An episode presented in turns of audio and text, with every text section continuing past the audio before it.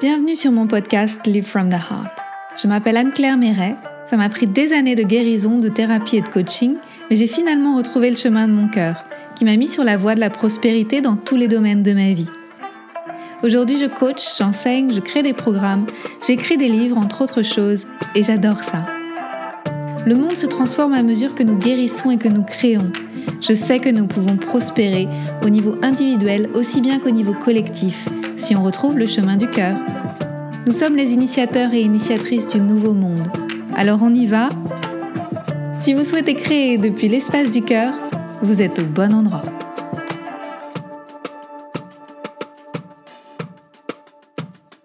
Bonjour et bienvenue dans un nouvel épisode de podcast Live from the Heart. Aujourd'hui, je suis très heureuse d'accueillir Sarah Lay. Sarah fait du Human Design et j'ai eu l'occasion d'avoir une séance avec elle. Ça m'a énormément éclairé sur mon mode de fonctionnement. À une heure où on a vraiment besoin de se reconnecter à qui on est profondément, je trouve que le travail de Sarah est très important pour le monde. Donc, je suis très heureuse aujourd'hui, Sarah, que tu as accepté cette invitation. Merci d'être là. Merci à toi de m'inviter. Est-ce que tu veux bien expliquer en quelques mots qui tu es? Ouais. Euh, donc, je m'appelle Sarah et euh, aujourd'hui, je suis, euh, on va dire, accompagnatrice, coach. Il y a plein de noms, je pense, mais magicienne quelque part et j'accompagne les gens à découvrir qui ils sont profondément avec un outil en particulier que je trouve merveilleux qui est le Human Design. Et, euh, et aussi avec une réflexion sur les écologies et pas juste l'écologie. Je pense que c'est important de relier euh, l'écologie intérieure personnelle, moi je l'appelle personnelle, en tout cas l'idée que euh, on doit prendre soin de soi, on doit s'écouter, on doit être euh, aligné à soi. Si on veut aider le monde, si on veut le transformer, si on veut changer les choses, euh, créer des nouveaux récits collectifs, on a aussi besoin d'être bah, droit dans ses bottes et aussi aligné à son cœur. Mmh. Merveilleux, c'est génial. Est-ce que tu as toujours fait ça ou est-ce que tu as bifurqué pour suivre ton cœur toi aussi? Qu'est-ce qui s'est passé? Euh, alors non, j'ai pas toujours fait ça, puisque moi j'ai fait des études euh, d'architecture. Je suis architecte et ingénieur en bâtiment à la base, donc euh, c'est un peu plus éloigné de tout ça. Et, euh, et j'ai travaillé en fait euh, pendant plusieurs années euh, pour transformer les espaces d'apprentissage. Donc j'ai été pas bah, comme architecte d'abord, j'ai fait mon, mon mémoire là-dessus sur les espaces d'apprentissage la spatialité des espaces. Et puis euh, après, je suis partie dans un laboratoire de recherche en sciences de l'éducation, où là j'ai travaillé donc plutôt avec des chercheurs, plutôt côté théorique.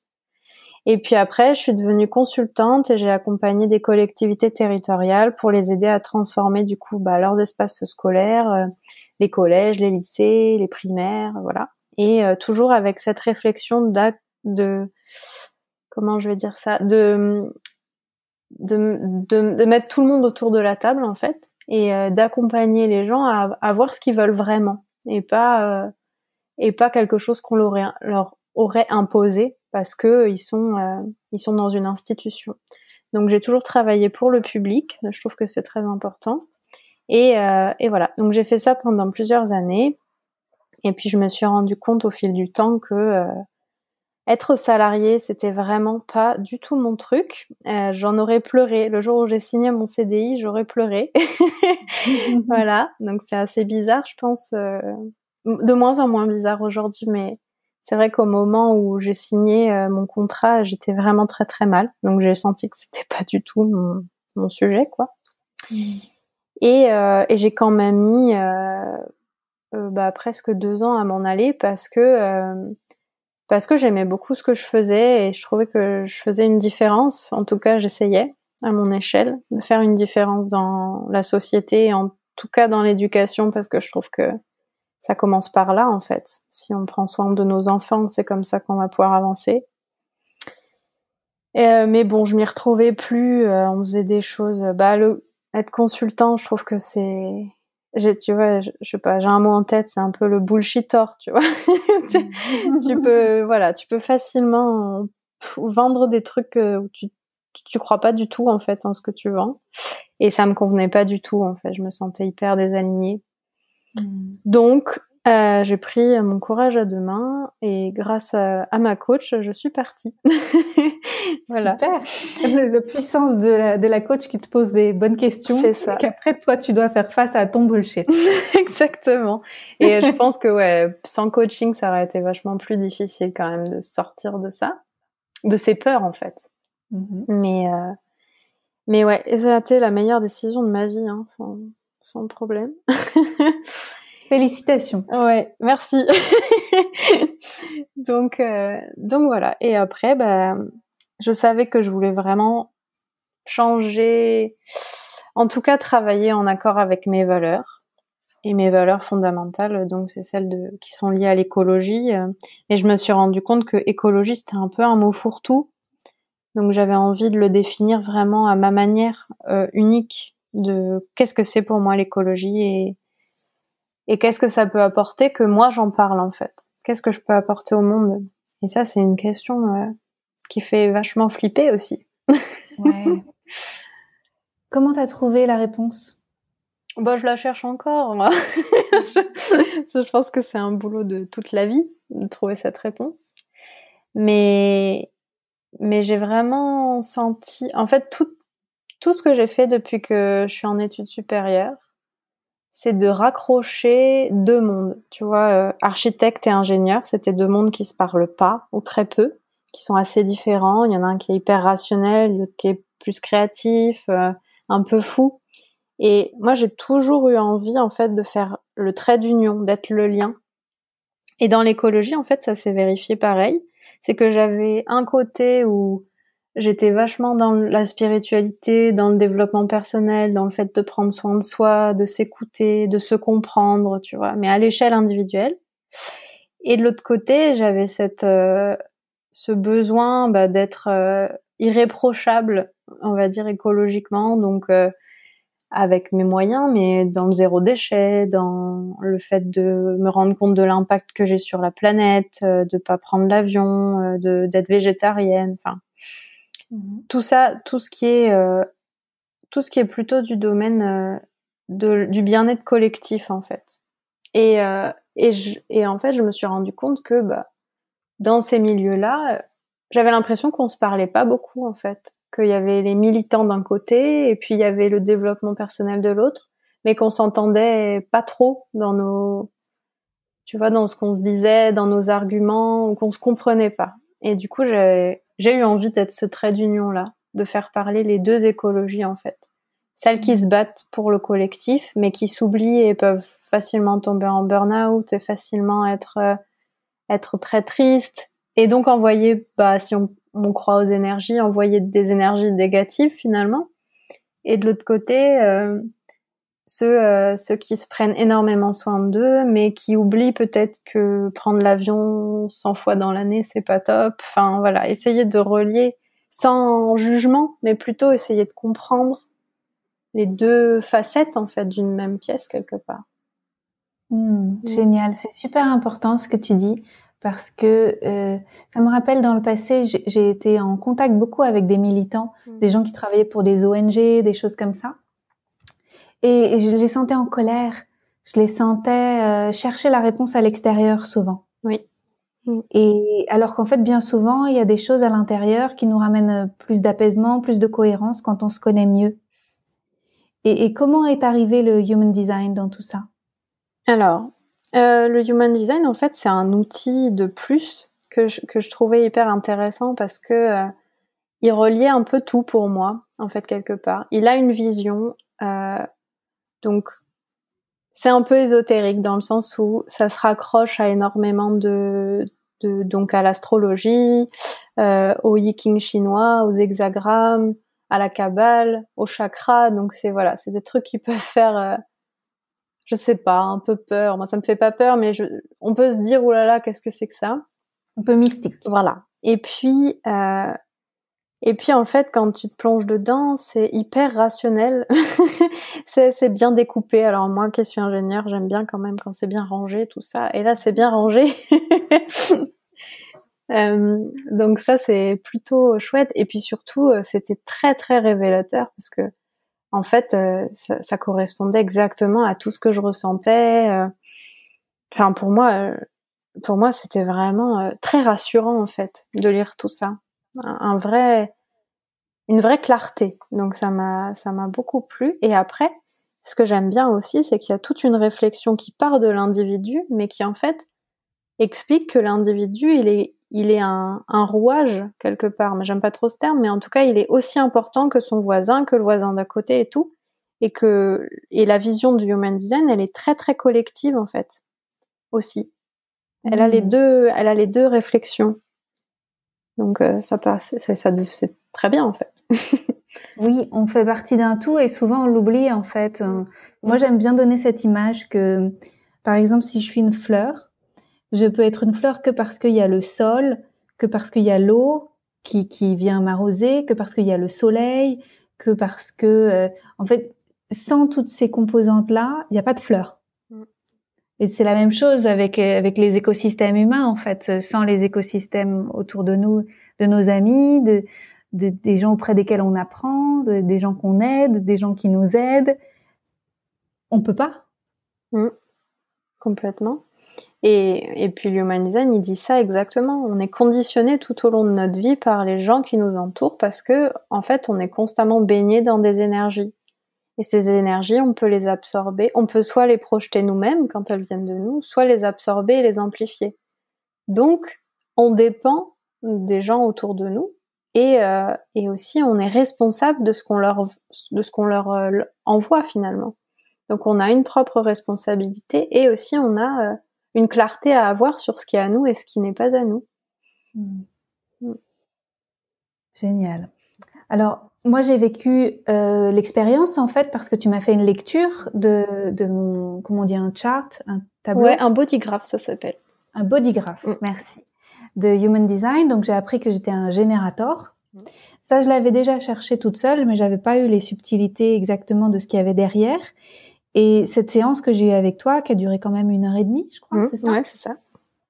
Ça m'a permis de me rendre compte déjà que j'étais bien équilibrée, donc j'ai gratitude pour euh, pour ce que la vie m'a donné, parce que je me suis rendu compte que j'avais comme une forme d'autonomie qui m'avait déjà été donnée grâce à ce, ce design. Donc c'est très agréable à, à de, de, le reconnaître en fait. Ce qui m'a plu dans cette lecture, c'est que je me suis sentie vue, comprise, tu vois, entendue dans qui j'étais. Hmm. Et ça, ça fait du bien. Donc je pense que c'est aussi important qu'il y ait cet échange humain et pas simplement de télécharger son bodygraph et puis de le lire tout seul.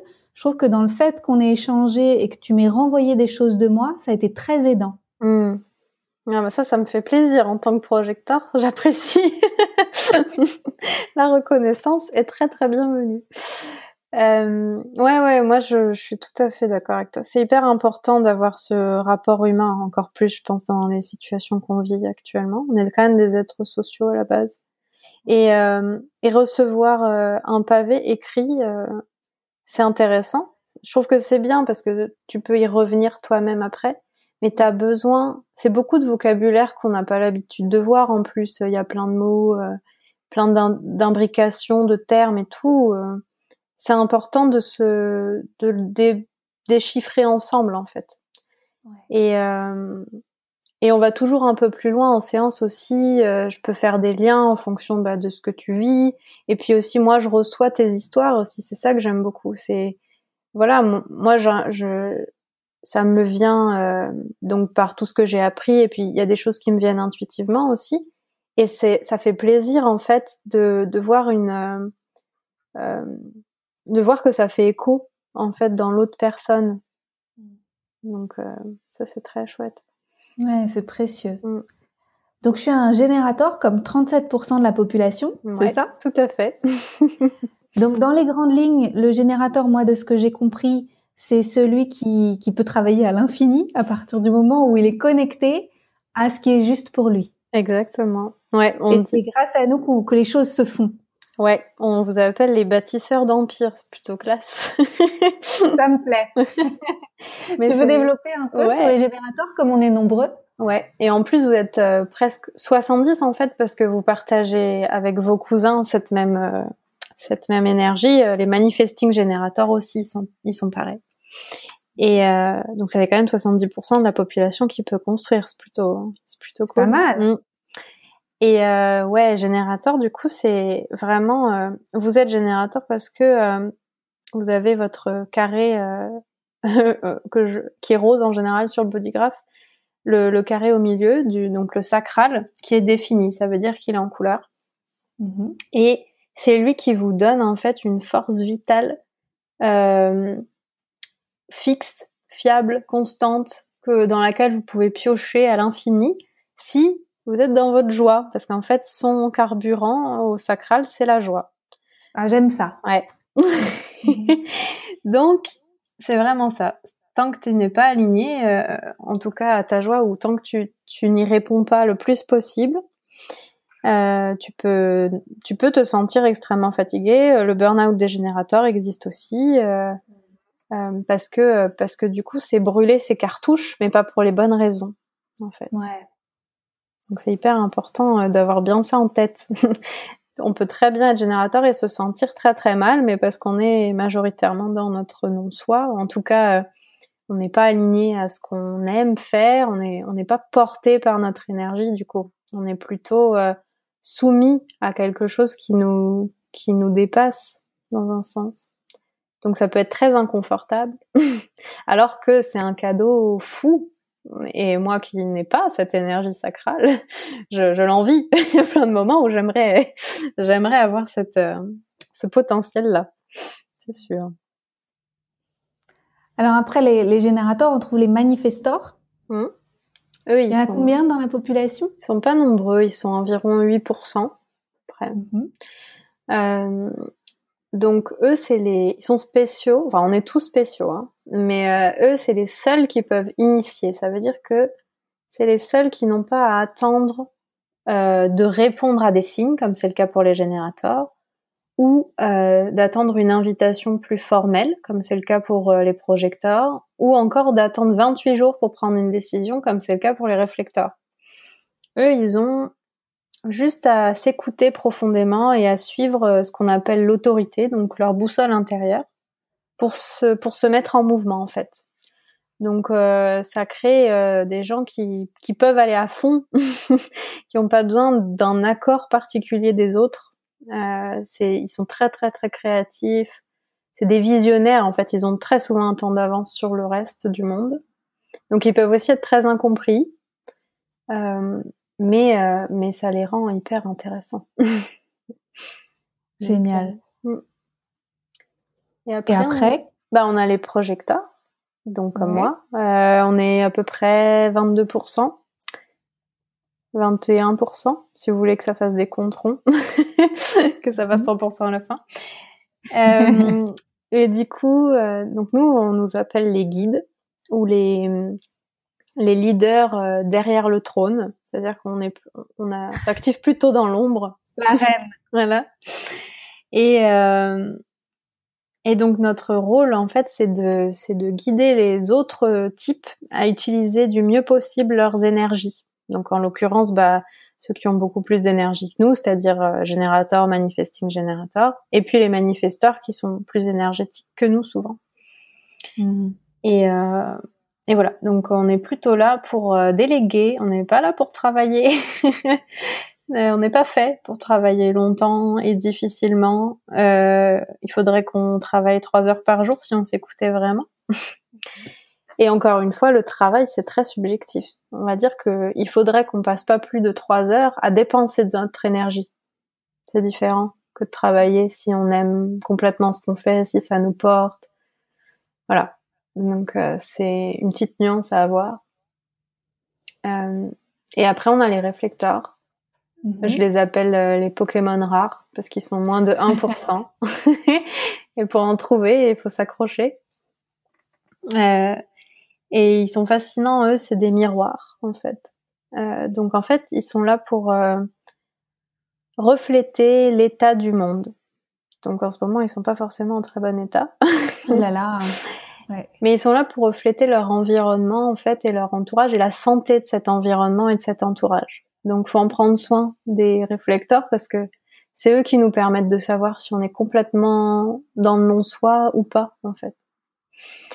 Et, euh, et ça peut être, euh, c'est un rôle qui est assez difficile parce que euh, très souvent euh, ils ont l'impression que personne ne sait qui ils sont vraiment en fait. Même eux ils ont du mal à savoir qui ils sont.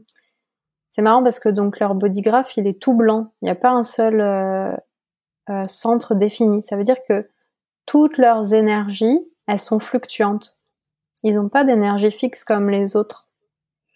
Donc euh, ça peut être en fonction des différents centres, ça peut être euh, difficile de savoir qui on est, de savoir euh, s'arrêter de travailler quand c'est bon pour nous, de savoir quelle est notre valeur, de tu, tu vois d'identifier quelles sont nos peurs et, qu'est-ce qui n'est pas à nous, quelles sont nos émotions et qu'est-ce qui n'est pas à nous. Ça peut être très difficile à naviguer. Hum, et Ouais, il faut, il faut s'accrocher, il faut se donner beaucoup, beaucoup d'amour quand on est réflecteur. Hmm. Oui, ce que tu m'as enseigné la dernière fois, c'est que il y a plusieurs choses qu'on peut lire sur le bodygraph. Il y a, il y a énormément de choses qu'on peut lire sur le bodygraph, mm. mais notamment comment on est influencé par les autres et comment parfois on va aussi chercher chez les autres ce qui nous manque. Tout à fait, ouais. Ouais, ça on va le trouver de plusieurs manières. Euh, sans rentrer trop dans les détails, en gros, nos, les formes géométriques qui sont sur notre, sur notre bodygraph, ça s'appelle des centres énergétiques. Donc c'est là qu'on va recevoir nos conditionnements, et plus précisément euh, là où ils sont blancs, donc là où ils sont non définis. Et en fait, c'est là que on va euh, absorber et amplifier l'énergie de nos des centres définis autour de nous. Et comme je disais tout à l'heure, là où nous on est défini, c'est ce qu'on projette sur les autres du coup. Mhm. Donc, euh, je vois peut-être qu'on peut prendre ton exemple. Oui, si ça te dit. Donc toi, il me semble que euh, tes centres définis, c'est l'identité, le, centre de l'identité, le centre des peurs et de l'intuition, le centre sacral et euh, le centre de la pression et de l'adrénaline, si je ne m'abuse. Et du coup, ça veut dire que tu vas projeter ces, thèmes-là autour de toi. C'est quelque chose qui est plutôt fixe en toi euh, et que tu peux projeter à l'extérieur. Mais par contre, tu vas recevoir des conditionnements bah, au niveau de tes émotions, au niveau des questions que tu te poses, des questions existentielles que tu te poses, mhm. euh, des opinions que tu as aussi, et de la manière dont tu communiques. Tu as une façon fluctuante potentiellement de communiquer qui va changer en fonction de avec qui tu es. Euh, voilà. Et l'autre facette de conditionnement, c'est lié aux définitions, donc à la manière dont sont reliés nos centres entre eux. Et, euh, et moi, par exemple, je prends mon, mon exemple cette fois, j'ai deux groupes de centres, ça veut dire que ma définition, elle est double. Donc, en fait, je vais avoir tendance à chercher à l'extérieur ce qui va combler mon vide, entre guillemets. Hein. Donc en fait, ce qui va me permettre de connecter mes, centres, mes deux groupes de centres. Et c'est là qu'on peut trouver, euh, euh, donc beaucoup chez les définitions doubles, il y en a quand même 46% dans la population. Puis triple et quadruple, bon là ils sont très peu nombreux. Mais c'est là qu'on peut avoir une vraie codépendance, en fait, ce que tu disais tout à l'heure sur euh, le fait d'aller chercher ailleurs. On va avoir tendance à vouloir chercher ailleurs ce qu'on pense qui nous manque, mmh. Alors que c'est une vue de l'esprit. Il nous manque rien. On est, on est comme on est. Euh, mais on peut avoir cette sensation de pas être assez à cause de ça. Ouais. Ça m'a fait du bien aussi ça quand tu me l'as partagé parce que donc moi c'était le contraire parce que tout était relié. Mmh. Donc j'avais pas cette sensation de manque. Et c'est vrai que ça m'est arrivé dans ma vie qu'il y ait plein de gens qui me disent ah tu me manques, ça me manque. et en fait ça me parle pas. Et, donc pour être gentille, des fois je disais oui toi aussi tu me manques. Hmm. Mais en vrai, je suis heureuse, tu vois, quand on se revoit et tout ça. Mais je vis pas dans le manque et dans l'attente qu'on se revoie. Je, je suis ok avec le moment présent. Et ça, ça me fait du bien de pouvoir le dire et de pouvoir être ok avec ça. C'est pas que je suis pas normale, c'est que c'est ma façon de fonctionner. Ouais, complètement. les définitions simples, elles sont comme ça. Et c'est cool. C'est une super force. Ça veut dire que vous pouvez faire votre chemin euh, tranquille en fait. Puis en plus, euh, euh, si on regarde tes canaux, tu as beaucoup de canaux aussi individuels. Ça veut dire que de base, tu es là pour être, pour être différente. Donc pour faire des choses à ta manière que tout le monde va pas forcément comprendre qui peuvent être perturbantes et en même temps euh, qui sont justes. C'est, j'aimais bien. Je t'avais dit que t'étais exploratrice et que parfois fallait débroussailler le terrain avec ta machette. Et c'est ça en fait. Hmm. T'as besoin d'avancer toute seule à un moment donné et, et, et ça, ça te nourrit en fait. Ce cheminement-là te nourrit et tu te sens complète juste en étant toi-même parce que aussi tu te connais et tu t'apprécies. Euh, on peut avoir des définitions euh, être une définition simple et être dans le non-soi et être mal, euh, ne pas s'aimer soi-même, etc. Et du coup, euh, pas avoir ce sentiment-là, tu vois. Il y a plein de subtilités après. Mais Oui, euh, on peut, on peut rejeter. Ce qui... je, crois que je t'avais aussi partagé ça, c'est qu'on m'avait dit il y a quelques années que j'étais un 1 en numérologie. Mmh. Et le 1, c'est pareil, c'est celui qui, tu vois, qui a vraiment un état d'esprit de leader, qui ouvre le chemin et quand on me l'avait dit, j'avais dit non, je suis pas d'accord. ça, ça me va pas parce que je veux être quand même avec les autres et je veux pas être toute seule en éclaireuse. Je veux pas me prendre, euh, tu vois, essuyer les plâtres et tout ça. Mm. être un 1, ça me, ça me stressait. Et puis, au bout d'un moment, j'ai dû me rendre à l'évidence qu'en fait, je suis dans le non-soi, ce que tu disais tout à l'heure, dans le non-moi, si je suis pas un 1. Parce qu'en fait, je, c'est ma tendance naturelle. Et si je suis en train d'attendre que les autres se bougent les fesses, je suis frustrée en fait. Et donc maintenant, j'ai accepté d'être un 1. Donc ça, ça va mieux. et, c'est la même chose en fait avec avec ces tendances en human design, c'est que je crois que tu m'avais dit quelque chose qu'il y avait au moins la moitié des gens, 50% de la population qui respecte pas son mode de fonctionnement. Ouais, c'est ça. Il y a 50% de la population qui sont dans leur non-soi. Donc ils vont ressentir euh, ou de la colère s'ils sont manifestors, ou de la frustration s'ils sont générateurs, ou de la colère et de la frustration s'ils sont manifesting générateurs, euh, de l'amertume s'ils sont projecteurs, et de la désillusion et de la déception s'ils sont réflecteurs. Donc, hmm. si on est un de ces types et qu'on ressent souvent ça, souvent cette émotion-là, il y a un message très très présent qui est qu'il faut bouger. Il faut bouger, il faut changer quelque chose. Mm. C'est précieux parce que, enfin, moi je suis beaucoup pour euh, transformer le monde. Oui. parce que tel qu'il est, on voit bien que ça tient pas. Hein. Écologiquement, si on revient sur l'écologie intérieure et l'écologie de nos systèmes, tout ça, on voit bien que ça tient pas. Et avec une population qui à 50% ne s'écoute pas, c'est difficile de créer un monde qui soit plus cohérent.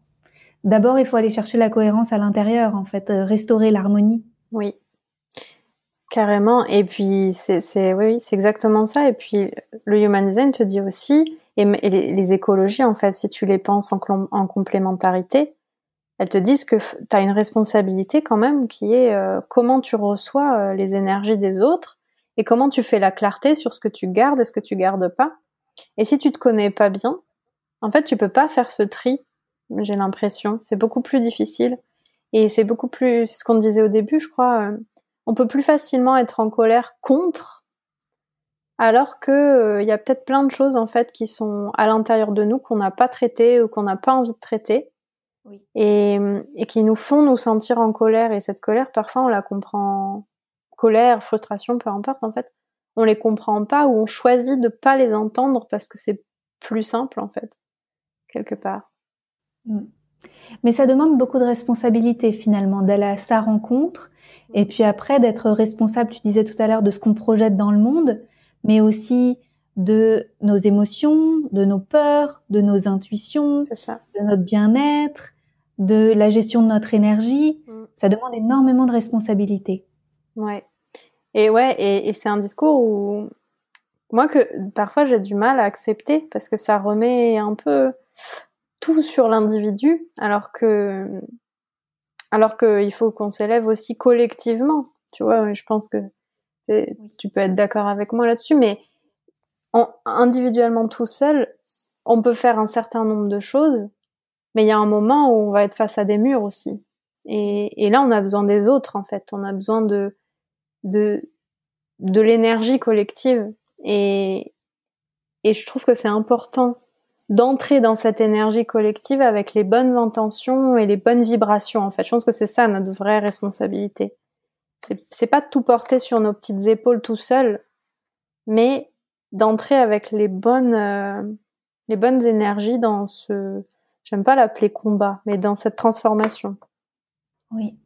Alors concrètement, concrètement, l'idée c'est que chacun se prenne par la main, d'apprendre à se connaître, et une fois qu'on se connaît, c'est de réussir à transmettre un mode d'emploi à notre entourage pour qu'ils arrivent à savoir comment on fonctionne et d'avoir la curiosité de leur propre mode d'emploi ah aux autres. Complètement. Ben moi, je le vois tous les jours avec mon avec mon compagnon. Euh, ça fait du bien de savoir comment l'autre fonctionne parce qu'on prend beaucoup moins les choses personnellement aussi. On est beaucoup moins, on se pose beaucoup moins en victime euh, dans dans les choses qui peuvent se passer. Tu vois dans dans les conflits qu'on peut avoir parce que bah voilà, on a toujours des choses qu'on nous, nous on se dit souvent que notre relation elle est catalyseur euh, de nos transformations parce que comme on est tous les deux projecteurs, en fait, on, va toujours voir là où ça fait mal. on gratte. Donc, non invité, c'est très très désagréable. Mais quand on s'autorise chacun à aller gratter chez l'autre, entre guillemets, ça devient, euh, ça devient vraiment fou en fait. Et on a beaucoup, beaucoup grandi euh, chacun ensemble grâce à ça, en fait, grâce à cette capacité à voir plus loin euh, que nos que nos petits conflits, euh, à voir que c'est pas que souvent c'est un miroir de ce qu'on de ce qu'on a à travailler et ça se reflète vachement bien dans nos human design du coup. Hmm, c'est génial. Et donc toi tu proposes aussi ces lectures là parce que tu fais des lectures individuelles, des lectures pour les couples. Ouais. Et ouais, ouais, les couples, euh, je vais bientôt, ouais, je, je lance ça. Et aussi euh, la famille. Je trouve que c'est hyper, hyper important de comprendre nos conditionnements familiaux. Donc ça, c'est quelque chose que j'ai pas encore euh, développé. Et puis, euh, je pense qu'au moment où le podcast sera, sera, visible, ce sera pas le cas non plus. Mais c'est une piste qui me, qui me, qui me passionne. Les relations, en fait, on est, on est on est la somme de plein de relations. Donc, je trouve que c'est très intéressant de le voir du point de vue du, des énergies qu'on se transmet en fait. Oui, comment tu avais euh, appelé ça? C'était euh... ah le Pinta, c'est ça? Oui, c'est ça. Merci. le Pinta. Pour les petits groupes, donc ça peut être soit pour les familles ou soit même pour des groupes de travail, des gens qu'on embauche dans une entreprise ou quelque chose comme ça. ou même des groupes d'amis qui sont très soudés. En tout cas, c'est trois à cinq personnes. Et en fait, ce que le Human Design nous dit, c'est que euh, dans ces groupes-là, en fait, il y a une, énergie qu'on appelle euh, transorique. En fait, il y a autre chose au-dessus qui, qui nie ton individualité à l'intérieur de ce groupe.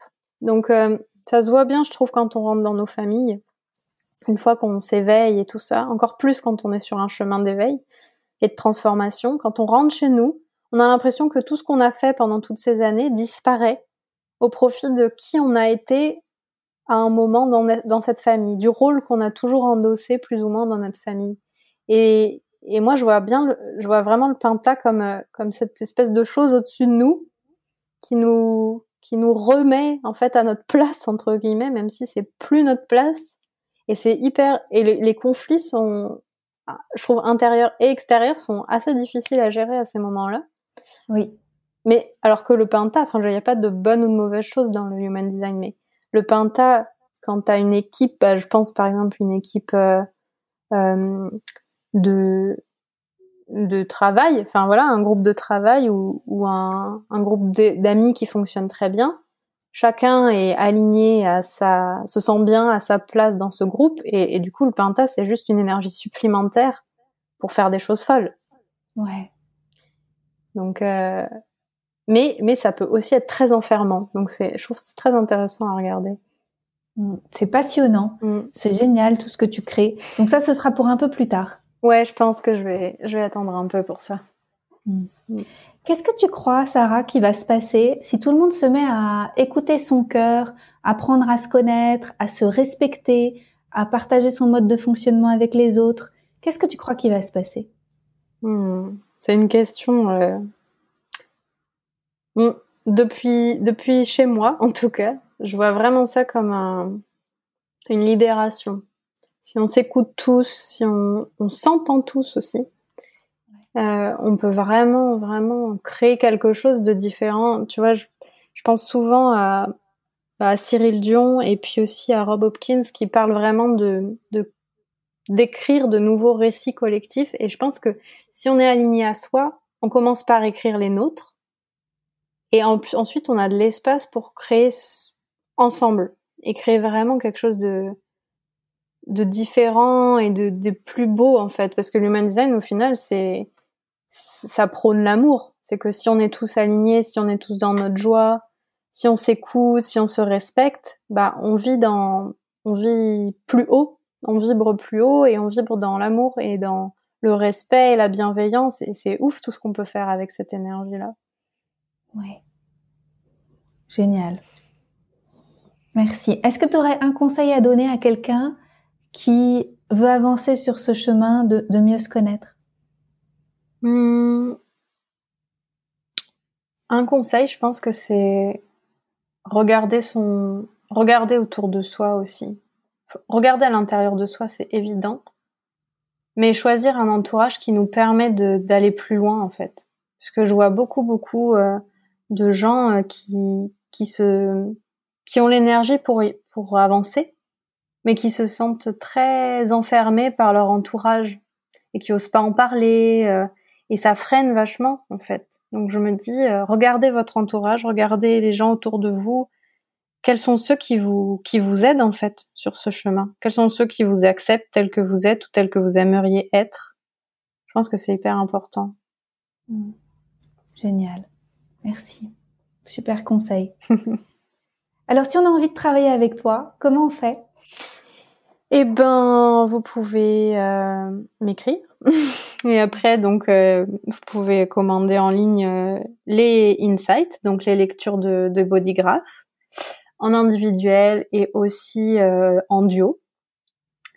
Et après, en prévision pour le printemps, il y aura un programme en ligne sur sur comment faire justement un audit, un état des lieux énergétique, on va dire, et avec une vision human design de, de nos empreintes. Donc, de notre empreinte par rapport à l'écologie collective, mais aussi ce que tu disais tout à l'heure, nos émotions, euh, nos peurs, etc. Donc euh, ça, c'est une autre manière de travailler avec moi. Génial. Comment s'appelle ton site? Euh, saralei.com, c'est facile. Tout simplement. ouais. Et tu es aussi sur les réseaux sociaux. Oui, Sarah sur Instagram, parce que j'ai un peu de mal avec les autres réseaux. Parfait. C'est très bien, il y a du monde sur celui-là. Mm. Ok, génial. Est-ce que tu as quelque chose à ajouter, Sarah? Bah écoute, euh, non, c'était un super moment. Je me sens très zen. Tu as des bonnes énergies euh... tranquilles. La générateur en moi, je, n'y peux rien. Voilà. Et euh, c'est très cool. Aucun mérite. non, mais je suis vraiment ravie d'avoir passé ce moment avec toi. Merci de m'avoir invité, ça me, ça me fait vraiment plaisir. Moi mm. aussi. Merci à toi. Merci. Merci de, proposer ce que tu proposes au monde et de nous aider à mieux nous connaître pour, pour mieux co-créer ensemble, en fait. Ouais. Merci. C'est super. à bientôt, Sarah. Peut-être qu'il y aura d'autres occasions de, de refaire des, des, podcasts sur d'autres thèmes et rentrer plus en détail. À chaque fois, on verra suivant les retours des personnes. Hmm. Bah, merci en tout cas. À très bientôt. Avec grand plaisir. À bientôt. Merci pour votre présence. Si vous avez aimé cet épisode, je vous invite à le partager avec vos amis et à suivre le podcast pour être au courant des prochains épisodes. Et suivez-moi sur mon site internet anneclairemeret.com et sur mes réseaux sociaux pour être au courant de mes prochains programmes et formations. À bientôt!